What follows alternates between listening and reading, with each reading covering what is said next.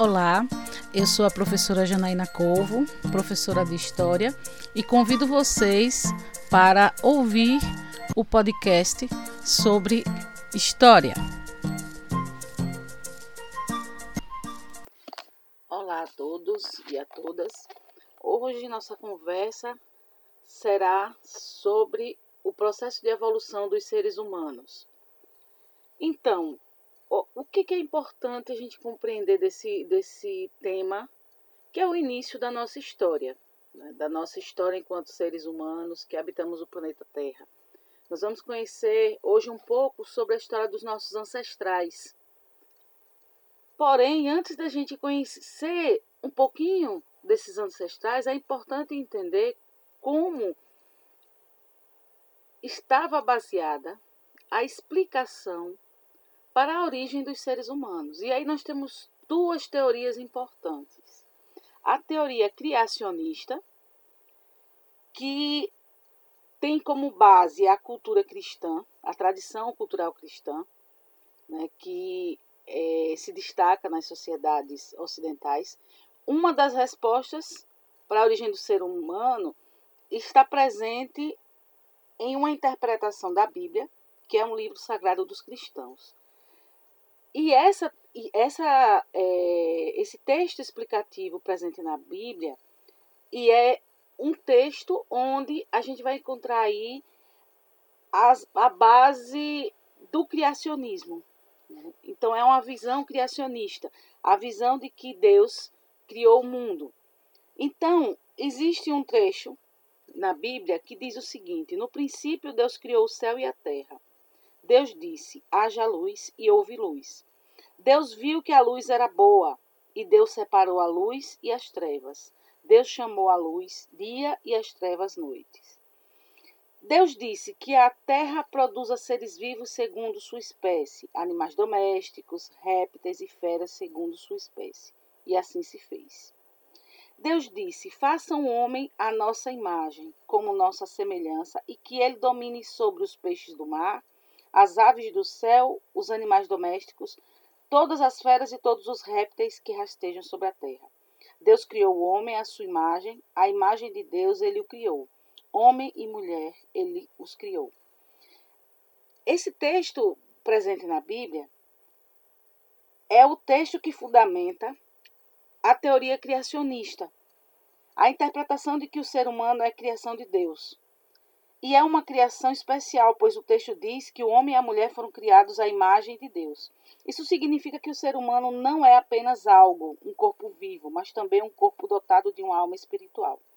Assim, para os defensores do criacionismo, o que diferencia o ser humano demais, das demais criaturas vivas é a espiritualidade que se revela no desenvolvimento de características diferenciadas como a racionalidade, a consciência reflexiva, a linguagem elaborada, a imaginação artística e o senso de moralidade. Embora existem outras interpretações sobre a origem humana, a visão criacionista predominou nas sociedades ocidentais até o século XIX. Até o século XIX, a gente vai ter essa explicação para a origem dos seres humanos. Entretanto, com o desenvolvimento das investigações científicas e a consolidação do pensamento racional, o que, que a gente vai ter aí? Uma nova teoria que vai explicar a origem dos seres humanos, que é a teoria evolucionista. Essa teoria evolucionista ela vai surgir em 1859 a partir de um estudo de um cientista inglês chamado Charles Darwin que publicou o livro A Origem das Espécies. Nele, o que é que Charles Darwin vai defender? Vai propor a teoria segundo a qual os seres vivos evoluíram a partir de um ancestral comum. E o mecanismo biológico pelo qual as espécies mudaram, evoluíram e se diferenciaram estaria baseado numa seleção natural. Essa é a proposta que foi chamada de teoria evolucionista ou evolucionismo. Então, como é que Charles Darwin vai defender essa teoria para explicar a origem dos seres, do, dos seres humanos? Ele vai desenvolver um estudo a partir da observação onde ele destaca que em qualquer espécie os indivíduos não são exatamente iguais e por isso uns se adaptam melhor a um determinado ambiente que outros, multiplicando a sua base genética. Assim, os mais adaptados em cada ambiente têm maiores chances de sobreviver e deixar descendentes, o que explicaria a evolução e diversidade das espécies. O que é importante destacar aqui? É a ideia de que o homem descende de algum animal semelhante ao macaco, que é uma ideia que se divulgou muito. É, não é uma invenção. Existe uma, um ancestral comum entre os seres humanos e os primatas. Então, o que, que a gente vai ver aí? Como é que a gente vai é, compreender essa teoria evolucionista? Certo? A gente precisa entender como surgiram os ancestrais dos seres humanos. Em algum momento ocorre o que Charles Darwin defende na teoria evolucionista enquanto um processo de evolução, uma mudança importante né, nesse, nesse processo aí. O que outro aspecto importante é, que está relacionado a essa teoria evolucionista é existem elementos que vão destacar esse processo de evolução dos seres humanos. Primeiro, é importante é, vocês compreenderem que é, essas características vão estar relacionadas à forma ereta de andar sobre duas pernas e o desenvolvimento do cérebro capaz de elaborar pensamentos mais complexos. É onde os seres humanos vão se diferenciar dos primatas e é onde a gente vai encontrar aí o processo evolutivo. Aonde é que surgem esses primeiros ancestrais dos seres humanos? De acordo com a arqueologia, o processo de hominização. O que é esse processo de hominização? É a evolução e o desenvolvimento de características típicas dos seres humanos. Começou no continente africano. Por isso que a África é chamada de berço da humanidade. Esse processo teria relação com a desertificação das florestas tropicais, formando as chamadas savanas na África. Ele ocorreu há milhões de anos, forçando aí os nossos ancestrais ao bipedalismo. O que é isso? É a forma ereta de andar sobre duas pernas.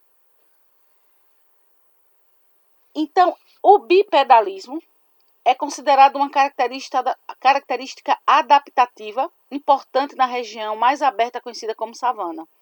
Um bípede não conseguia, conseguia correr com tanta rapidez quanto um quadrúpede mas era capaz de manter um ritmo regular por longas distâncias, em busca de comida e água, sem se cansar. Com as mãos livres, conseguia transportar a comida para lugares onde se alimentava com relativa segurança e carregar os filhotes, em vez de deixar que se segurassem sozinhos. Os bípedes usavam as mãos para segurar galhos ou outros objetos para ameaçar e para se proteger dos predadores. Então, nesse processo evolutivo,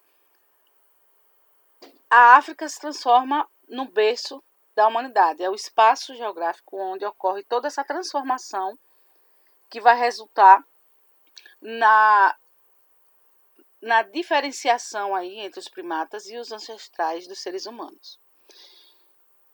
Esse processo de hominização é importante compreender que é a partir desse processo que os nossos ancestrais desenvolveram uma grande capacidade de adaptação aos mais diferentes ambientes. Então, é, eu vou passar para vocês agora algumas características importantes sobre alguns dos ancestrais mais antigos dos seres humanos. O Australopithecus, que é o ancestral mais antigo do ser, do ser humano, ele vivia na África eram bípedes e possuíam longos braços. Viveram entre 4 milhões e 1 milhão de anos atrás. O Homo habilis, que também vai viver na região africana, começam a fabricar ferramentas, utilizando-se principalmente de pedras lascadas. Viveram entre 2,3 milhões a 1,6 milhão de anos atrás. O Homo erectus ocupava o território da África, Europa, Ásia e Oceania. Migraram para outros continentes e dominaram fogo. Viveram entre 1,8 milhão e 200 mil anos atrás. O Homo sapiens neandertalensis ocupou o território da Europa e da Ásia e foram os primeiros hominídeos a enterrar seus mortos. Viveram entre 300 mil e 30 mil anos atrás.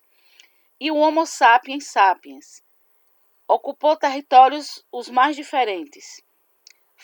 Tinha como principais características a facilidade de adaptação a diferentes ambientes e climas. Surgiram há aproximadamente 300 mil anos e há cerca de 100 mil anos atrás começaram a migrar para outros continentes. É importante entender que essas teorias, é, essa explicação evolucionista, ela tem como base todo o pensamento, todos os estudos desenvolvidos pelo cientista Charles Darwin.